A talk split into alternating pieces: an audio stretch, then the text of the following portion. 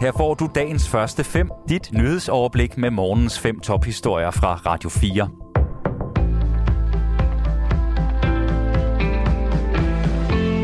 Det er onsdag den 8. juni. Mit navn er Thomas Sand. Ikke mindre end 1000 ukrainske soldater er blevet fragtet til Rusland, hvor de nu kan se frem til at blive efterforsket af de russiske myndigheder. Det oplyser myndighederne ifølge nyhedsbruget Reuters til det russiske nyhedsbrug TASS.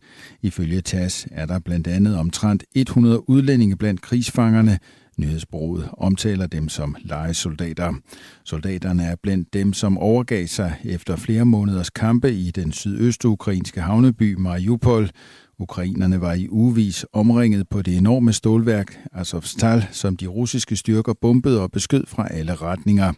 De civile, som var fanget på værket sammen med soldaterne, fik til sidst lov at blive eskorteret væk. Flere ukrainske soldater sprang også på Røde Korsets busser og satte kurs mod den vestlige og mere sikre del af Ukraine. Men en stor del af de ukrainske soldater blev taget til fange. Det står endnu ikke klart, hvad de ukrainske soldater skal efterforskes for. Statslige udenlandske fonde kan alligevel godt beskattes. Skatteministeriet erkender nu, at det har været forkert, når ministeriet har vurderet, at det ikke var muligt at opkræve udbytteskat. Det skriver Dagbladet Information. Susanne Dikemar fortæller mere om den nye fortolkning. De såkaldte Sovereign Wealth Funds er aldrig blevet opkrævet udbytteskat, men efter at Skatteministeriet har fundet ud af, at det er forkert, åbner regeringen nu for at ændre reglerne. Tidligere har vurderingen fra Skatteministeriet været, at det ville være i strid med både principperne i dobbeltbeskatningsaftaler og EU-retten at beskatte fondene. Men efter masser af spørgsmål fra enhedslistens skatteordfører Rune Lund, har Skatteministeriet lavet en ny fortolkning. Alle skal bidrage på færre vis til vores fælles velfærdssamfund. Det gælder også de såkaldte Sovereign Wealth Funds, der aldrig før er blevet beskattet i Danmark, udtaler skatteminister Jeppe Brugs i et skriftligt svar. På den baggrund har vi i Skatteministeriet i gang sat et arbejde, hvor vores eksperter ser på, hvordan de statslige fonde kan beskattes på bedst mulig vis.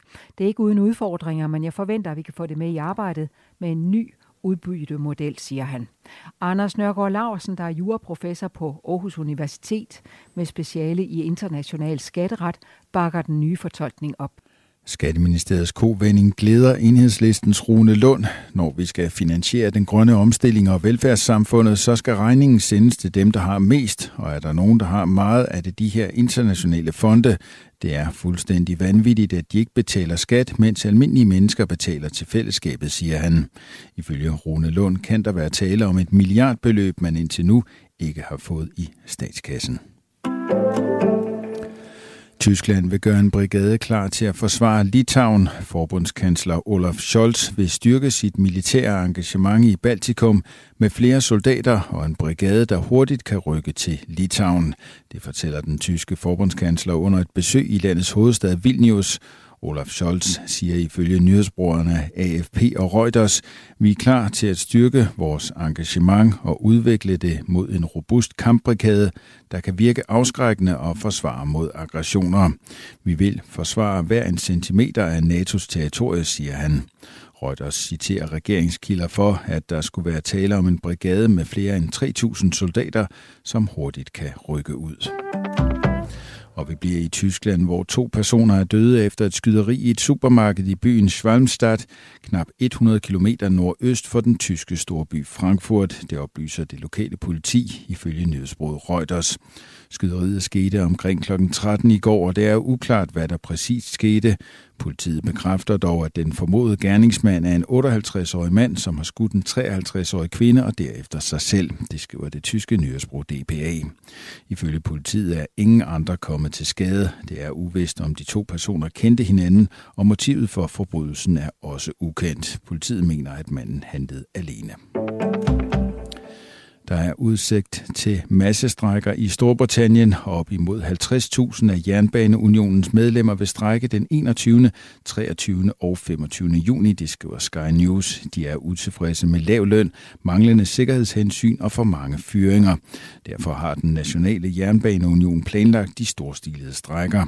Strækkerne kan få enorme konsekvenser for britterne og kan stoppe den offentlige transport. Dagens første fem er tilbage igen i morgen tidlig. Hvis du har brug for en nyhedsopdatering inden da, kan du altid fange os i radioen, på nettet og i vores app. Vi høres ved til dagens første fem fra Radio 4.